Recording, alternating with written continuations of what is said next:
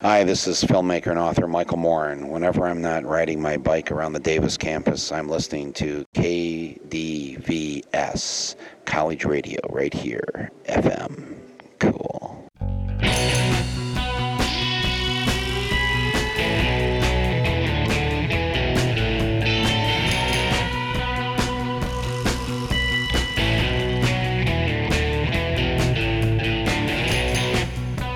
This is Radio Parallax, a slightly different perspective from a slightly different view, with topics that include matters in science, technology, history, politics, current events, and whatever we damn well please. And now the host of Radio Parallax, Douglas Everett.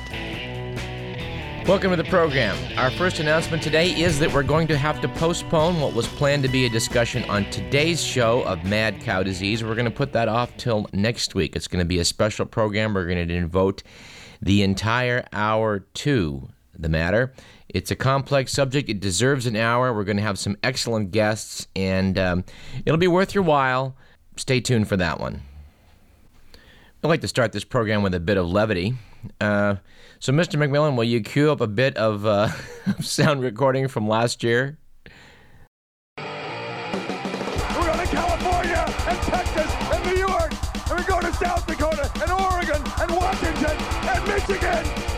And then we're going to Washington D.C. to take back the White House. Yeah! That, of course, was punk rocker Howard Dean, now the Democratic National Committee chair. You know that whole thing last year about that so-called scream, uh, make, meaning he wasn't presidential timber. That was the that was really dirty pool politics.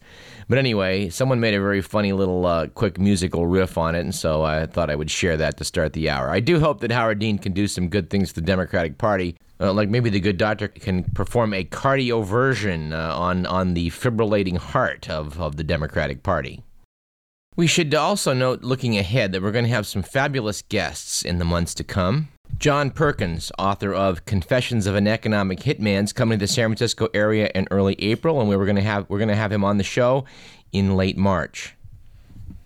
Also in April, we're planning to bring you Dr. Jared Diamond. We've quoted many times in the show for some of his classic science bits. Uh, the one on Easter Island we've cited many times. He's written a book called Collapse: How Societies Choose to Succeed or Fail. That will be interesting. And with the news coming from Mars, there appears to be a frozen sea located near the Martian equator. We're going to try and go to planetary scientist uh, Dr. William Hartmann to talk about some of the developments uh, out there on the red planet. And uh, later on this very show, in our second segment, we're going to talk to our um, aviation correspondent, Vladimir Zaravika. Stay tuned for that.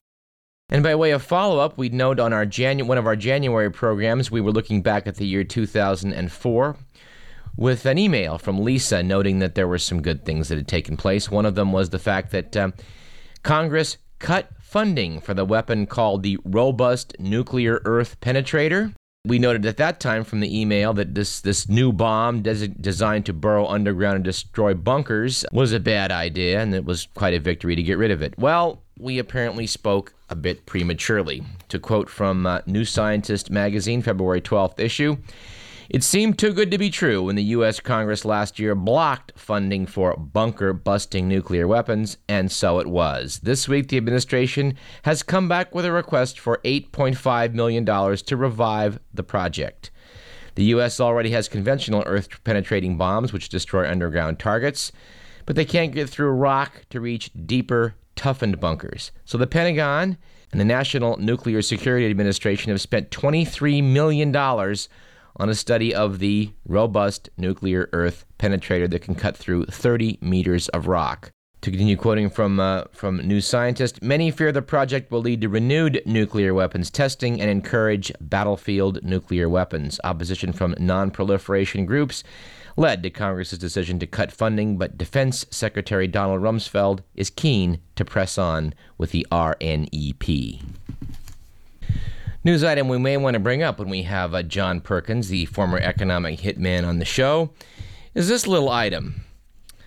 The U.S. ambassador to Mexico, Tony Garza, is marrying the richest woman in Mexico. Garza's fiancee, Maria Asuncion Aramburuzabala, is a top executive in her family's company, Grupo Modelo, which brews Corona beer, and owns Mexico's largest media empire. You know, Mexico's having an election next year, and we need to talk a little bit about that. Uh, how politics is done in our neighbor to the south. It's uh, is generally speaking about as corrupt as it comes. And speaking of Mexico, uh, the Mexican government is furious over the U.S. State Department, uh, which has an advisory out warning tourists about a rash of abductions in Mexican border towns. Apparently, in January, or apparently in the last six months, 27 Americans have been kidnapped. Two were killed and 11 remain missing. The uh, previously mentioned U.S. Ambassador, Tony Garza, blamed drug traffickers and said local authorities were incapable of, quote, coming to grips, unquote, with the problem. Mexican President Vicente Fox says his country does not accept judgment from any foreign government. While a top Fox aide said it was American demand for narcotics that was driving the trade. If you need some sun south of uh, south of the border, you might want to consider Costa Rica. As we mentioned on our December show, pretty nice place. No abductions going on down there. One of the more perplexing stories come from overseas. There's apparently a, a big stink going on in the British Parliament over the banning of fox hunting. uh, so much so that Prime Minister Tony Blair has adopted a rather low profile about the whole thing. They're trying to get around a new law by using only a couple of dogs for a fox hunt. Uh, there were 35 dogs that were um, that uh, were out there for the last legal hunt before the ban went into effect. And that doesn't seem very sporting to me. One fox, 35 dogs. In fact, where is the sport in that? You, you turn a fox loose, you let out 35 dogs, and you ride your horses until the dogs catch up with the fox and tear it to pieces. Hmm. I think that makes bullfighting look good. On a lighter note, uh, evidently a Jordanian man spent three months wooing a married woman on through internet chat rooms. He agreed to a clandestine meeting and discovered when he got there he'd been trying to seduce his own wife. The wife fainted, and a furious Bakr Melhem shouted, I divorce you! And apparently, a mystery dating back to World War II was uh, solved uh, last, um, last week when a former U.S. soldier said that he was the person who slipped a cyanide capsule to Hermann Goering in 1946, allowing Hitler's second in command to escape the gallows through suicide. Herbert Lee Stivers, 78, was a 19 year old prison guard at Nuremberg during the Nazi war crime trials. He said he brought Goering the pill, which he thought was medication, at the request of a pretty German girl named Mona, whom he was trying to impress. Goering, of course, was uh, closely guarded, and his cheating the hangman uh, has left historians puzzled as to how that happened. Stivers, the apparently guilty uh, party, said he was coming forward now to set the record straight. I never saw Mona again, he told the Los Angeles Times. I guess she used me.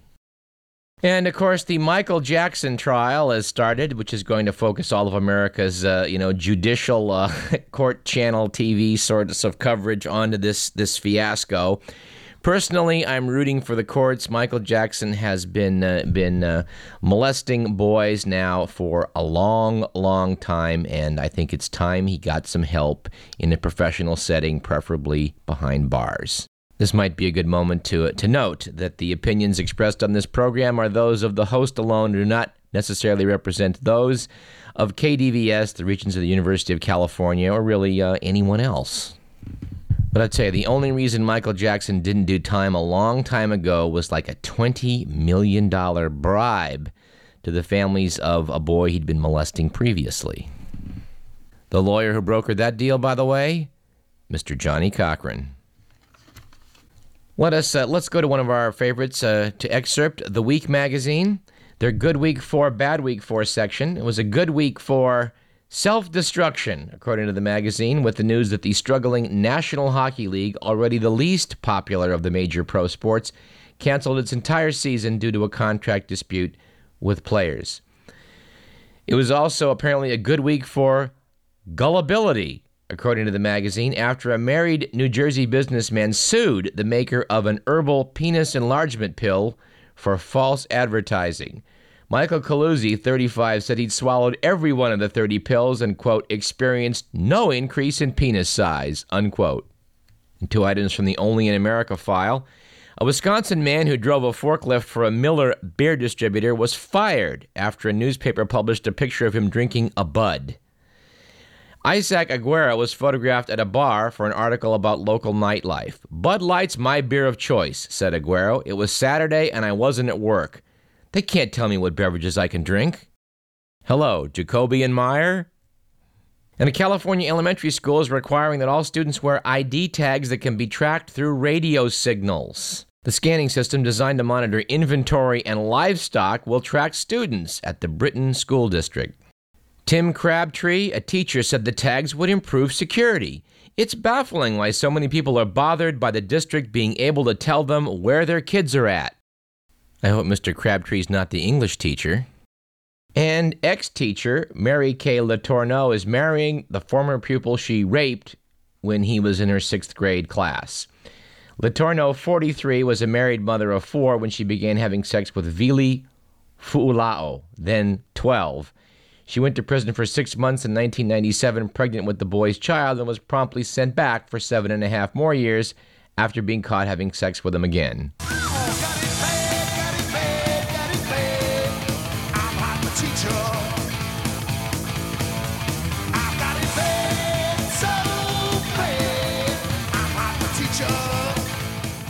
Couple of other legal items. The U.S. Supreme Court is hearing arguments about uh, the matter of eminent domain. Apparently, in Connecticut, the local authorities decided to condemn some houses and knock them down so they could build a shopping center to improve the economy of a blighted area. We've mentioned before this topic. We really have to do a special show on this with some of our legal uh, legal eagles that like that we like to have come on. Uh, you know, if you're going to build a freeway through a city, you know, you're going to have to knock down some houses, and I can understand eminent domain in, in certain circumstances. But uh, you know, I've heard cases where they'll they'll they'll take property because they want to build a Walmart. This is wrong. Let's see what the Supreme Court decides. And in an article by David Savage for the New York Times, uh, dated February 15th, American pilots who were beaten and abused by Iraqis during the 1991 Persian Gulf War, well, uh, their chapter, um, uh, their story's taken a strange twist.